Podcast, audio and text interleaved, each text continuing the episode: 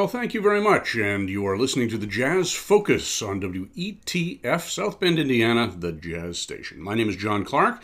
Welcome to the program. Hope you uh, have been enjoying these programs and uh, hope you're taking time to tune into them. We're playing quite a range of jazz for you, uh, all sorts of things from the very earliest styles of New Orleans jazz and blues up through at least the bebop era, and maybe a little bit beyond that as well. So today we're doing a program a little bit different. We're organizing this program around a certain uh, type of recording session. And this recording session uh, I call the road trip. So this was in the 1920s, as you probably uh, could tell from our first two selections. Uh, typically in the 1920s, if your band was hired or contracted to make a recording, you had to go to where the recording studios were. And that was probably in Chicago or New York or a few regional centers like Richmond, Indiana, which had the Gennett Record Studios and uh, other places like that. But if you were a band that played for example, in New Orleans, you might not have had the opportunity to make records unless you toured outside of the city. Well, uh, in the early 1920s, from 1920 to 1923, 24 or so, the industry, recording industry, had opened up considerably. Before that, it was generally assumed that there was not a market for African American music uh, performed by African American artists. There were occasional examples of string bands and uh, um, you know, marching bands and, and military bands, and even some early proto jazz groups by people like Wilbur Sweatman and James Reese Europe uh, that had uh, recorded and done fairly well. But those were the exceptions rather than rule. The rule.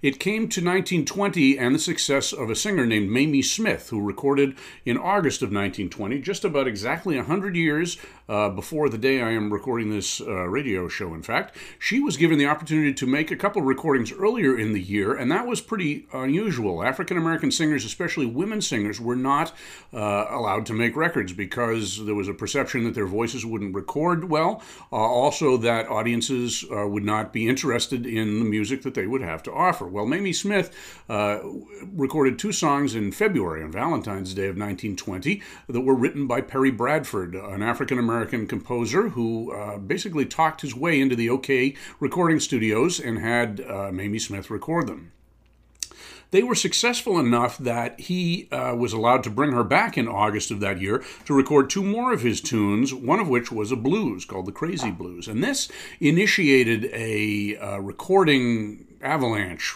tidal wave, if you will, of uh, black singers, African American women primarily, who have come to be known as classic blues singers, uh, starting with Mamie Smith, who was not really a blues singer, she was more of a vaudeville cabaret singer, and then leading through people like Alberta Hunter, Ethel Waters, and then finally to Bessie Smith and Ma Rainey, and so on, all through the 1920s. And this uh, element of the recording industry uh, was enormously popular uh, until the late 1920s, and really a little bit before the Depression hit, they had kind of uh, lost their popularity. But uh, a very large part of the success of the recording industry uh, were these women and their associated jazz acts, and often they were called race records because they were released on a different numeric system within the catalog of whatever recording company, whether it was OKeh or Victor, Columbia, what have you. So, as I said, these were uh, mostly, initially anyway, made in New York or Chicago. Well, time came when somebody, actually a fellow named Ralph Peer, had the idea to uh, bring the recording equipment to the bands rather than the other way around. He had been in the studio when Mamie Smith had made her famous recording of Crazy Blues, and he saw how popular that was.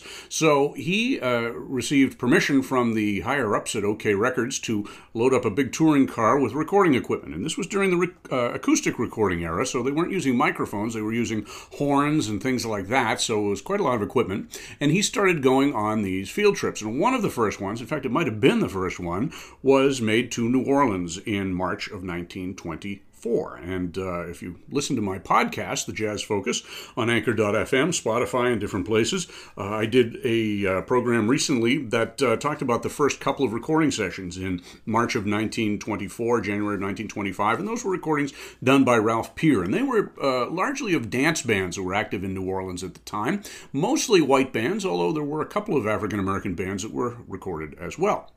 So these recordings and uh, subsequent ones on field trips to places like Atlanta and Nashville and St. Louis and different places uh, proved to be very, very popular with local uh, audiences. For example, if you recorded a band that was popular in New Orleans, you'd go down, record them, uh, make some records, send those records back down to New Orleans, and they would sell very well. And they might sell well in the rest of the country and encourage that band to tour. And so this uh, business plan was a new one, but a very successful one. And all of the recording companies, many of the recording companies, decided to try their hand at these things as well. So, our topic today will be a couple of different sessions that were done in New Orleans in 1927. Actually, two of them. In March of 1927, done by the Victor Company, and in April of 1927 by Columbia. And we get a little snapshot of the New Orleans musical scene from that period. Even now, uh, in 1927 and in 1924 for that matter, New Orleans was regarded as kind of the birthplace of jazz. Um, and certainly they had quite a few very interesting bands, well beyond the style that we would consider New Orleans jazz or traditional jazz or Dixieland or whatever you care to call it. Um, they were uh, playing dance music, they were playing blues, they were playing a real uh, cross section of American popular music. Some of these sessions even recorded gospel groups, um, blues singers, and uh, other uh, related acts as well. We're going to concentrate mainly on the jazz players, although we do have one blues singer to talk about a little bit later. So our first two recordings were done by Joe Manone's Harmony Kings, and Joe Manone was better known as Wingy, Wingy Manone. He had been born and raised in New Orleans. He was a, uh, a white trumpet player. Actually, I believe he was playing cornet at this point. He had been in a streetcar accident when he was a boy and had lost his right arm, uh, so hence the name Wingy, and he played left handed. And so he had led bands in New Orleans. He had gone on the road fairly early. He was a very curious character, very interesting sense of humor, and uh, uh, interesting lifestyle as well. He loved Louis Armstrong and played in that style um, as much as he could. And uh, there were times in his career where he was a very, very effective trumpet player. He was always a very good entertainer. Uh, he had gone to St. Louis. He had made some early recordings with the original Crescent City Jazzers in St. Louis. Uh, he had been in Chicago for a while, made some other recordings there that were not released. And then he came back to New Orleans for at least a short period in the spring of 1927 and made these recordings before returning to uh, Chicago by way of New York uh, a little bit later in the year. So his band, in this case, uh, was made up of New Orleans natives. A man named Hal Jordy, who played clarinet and alto sax. We heard some clarinet solos by him on these two recordings. By the way, the two recordings were called Cat's Head and Ringside Stomp, and these are from April 11th of 1927. Hal Jordy was known more as an alto player, and I believe he had a, a, a club later on in the 1940s and 50s.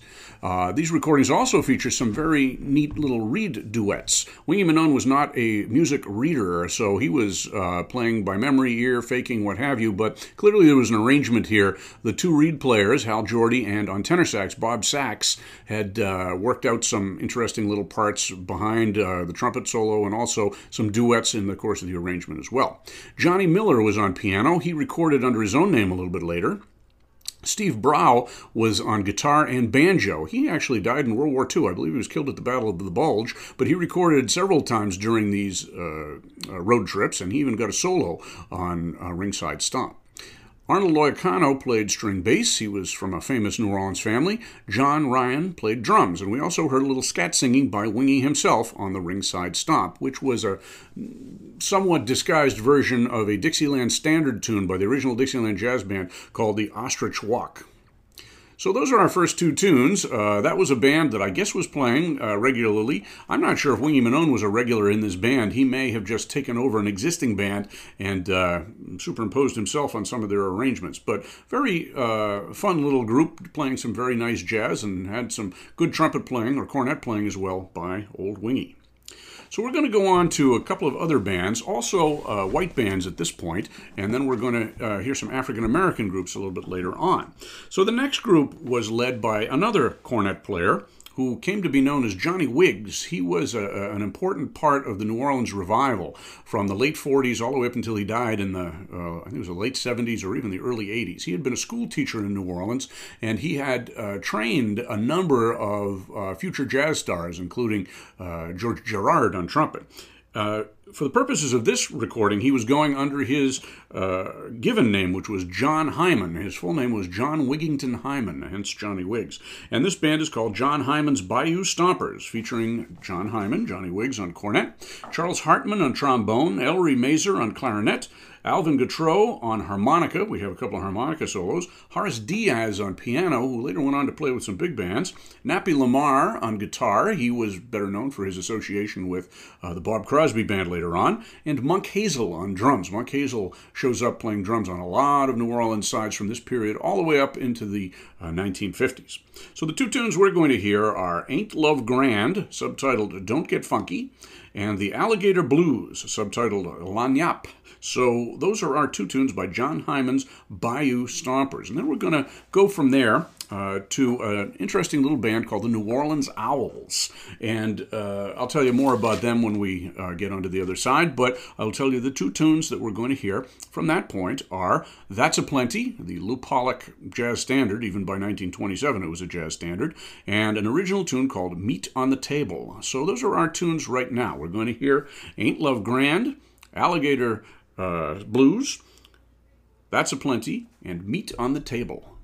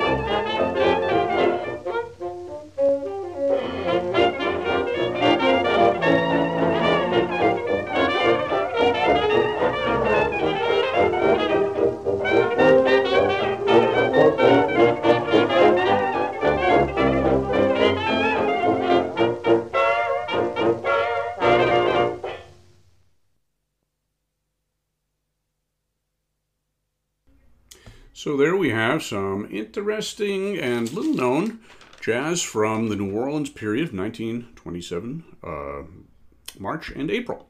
So we started out with John Hyman's Bayou Stompers and uh, that uh, featured a, a, nice little uh, rehearsed band, obviously. Certainly not something uh, in a style that we would consider New Orleans jazz. It was very much a dance orchestra, as was the next one after that.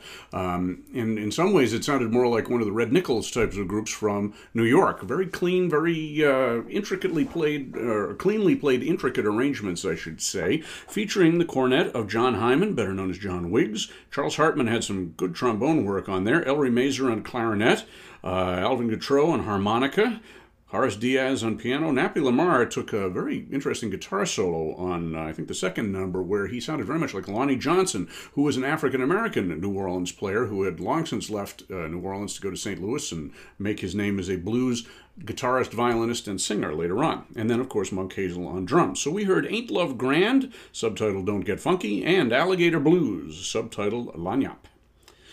Following that, we went to uh, the New Orleans uh, Owls, which was a, a, group of musicians, really none of whom are, are well known. This was a, a band that uh, played at several establishments in New Orleans. Um, we heard uh, two tunes, That's a Plenty, which, as I said, was a jazz standard from uh, the 1920s. It was composed actually in the 1910s. 1914, I believe, is a piano ragtime tune by Lew Pollack. It was taken over by the New Orleans Rhythm Kings, uh, who we are not going to hear today, but are on my podcast from, uh, from one of the earlier sessions. Uh, they recorded that in 1922. And uh, this is a 1927 version of the same tune. That's a plenty, followed by Meat on the Table. And that band was led by the clarinet player who also played alto sax. We heard him playing mostly clarinet on those. His name was Benji White. Uh, Bill Padron on cornet. Frank Nettle, or Netto rather, on trombone. Pinky Vidacovich played clarinet and alto sax. I don't believe he soloed on there, although he uh, made some recordings in the revival period. He was also a, a, a, voice artist, I believe, on the radio in New Orleans in the 1940s and 50s. Lester Smith on tenor. Mose Ferrer on piano, Renee Gelpi on banjo and guitar, Don Le, uh, Dan LeBlanc on tuba. We heard some wonderful tuba playing in there, and Earl Crumb on drums. So, as I said, that's a plenty, and meat on the table. Those were our four tunes from that particular set. So now we're going to uh, go to some African American bands that were recording at the same time. We're going to start with Louis Dumaine and his Jazzola 8. This is from, again, March of 1927, that Victor recording trip. This was a working band playing uh, in. Um, the African American section of town. Of course, this was uh, uh, segregated times, and uh, very rarely did you have mixed bands playing. There were a few examples of um, Creoles who were considered African Americans but who passed as white and who played in white bands.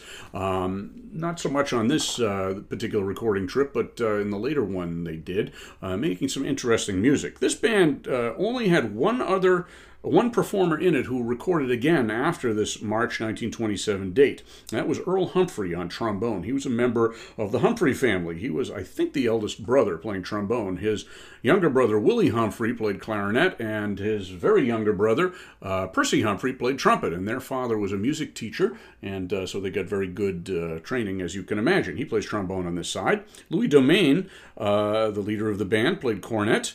On clarinet, we had Willie Joseph. Tenor sax, Louis James. On piano, Morris Rouse. Banjo, Leonard Mitchell. Uh, he uh, also sings, not on the track that we're going, to two tracks we're going to hear, but he was a singer as well. Joe Howard on tuba. He was uh, uh well known for playing in uh, marching bands and brass bands. And James Willigan on drums.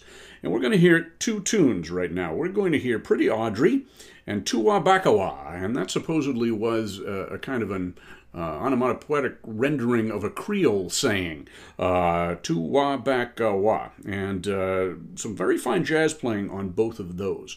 We're going to pull in a third tune by the same band, a reduced version of that band, backing a blues singer named Ann Cook. And the song that she's going to sing is called um, Mama Cookie. Now, Ann Cook was uh, a formidable lady, and apparently the musicians here and elsewhere were scared to death of her because she was prone to violence and some other things. She was a, a worker in Storyville, we'll leave it at that, um, and she became a, a, blues singer. And then later in life, I believe she found religion and became quite an advocate for, uh, for, for, for her religious beliefs, and she started singing and recording occasionally gospel tunes. So, very interesting. Uh, classic New Orleans figure there. And we're going to hear, as I said, Mama Cookie, which will feature uh, Louis Dumaine on cornet, Willie Joseph on clarinet, Morris Rouse on piano, and Leonard Mitchell on banjo, along with the formidable, estimable Ann Cook. And then the last two tunes of that session, we or that set rather, we are going to hear um, two tunes by Oscar Papa Celestin and uh, the band he was leading. And I'll tell you about those when we uh, get to that point. So the five tunes that we are going to hear are Pretty Audrey, Tua Bakawa, Mama Cookie, and then the two Celestin tunes, which are um, which ones did I decide on? I changed my mind on these after a while, but uh, As You Like It is one, and Papa's Got the Jim Jams Now. Those are our two tunes for Oscar Celestin.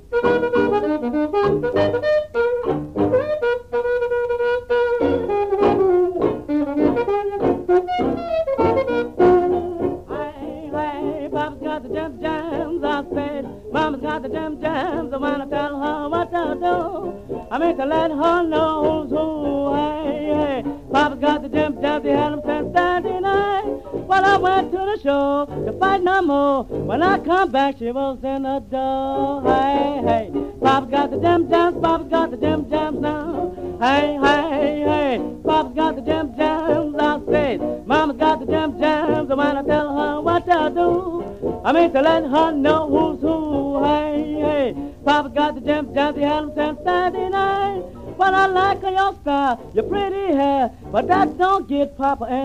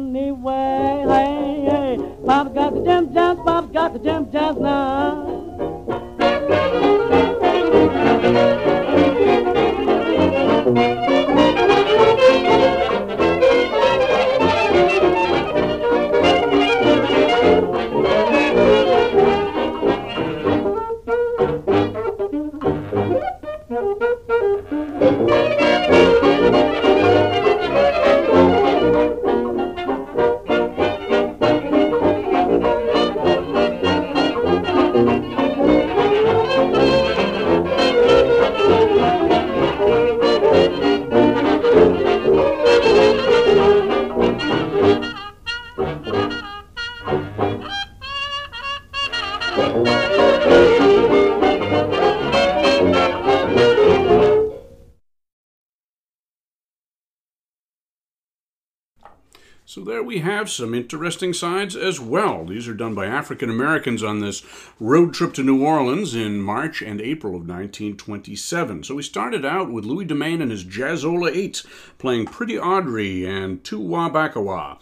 Um, as I said, Louis Dumaine on cornet, and I told you the personnel earlier, and a slightly uh, smaller version of that group uh, featuring Louis Dumaine on cornet, Willie Joseph on clarinet, Morris Rouse on piano and Leonard Mitchell on banjo, uh, backed singer Ann Cook on the next recording, which was Mama Cookie. And as I said, she was uh, a, a, formidable character. She later went over to gospel and she made a recording in the 1940s with Wooden Joe Nicholas's band, but she refused to sing blues. She would only sing gospel from that point on.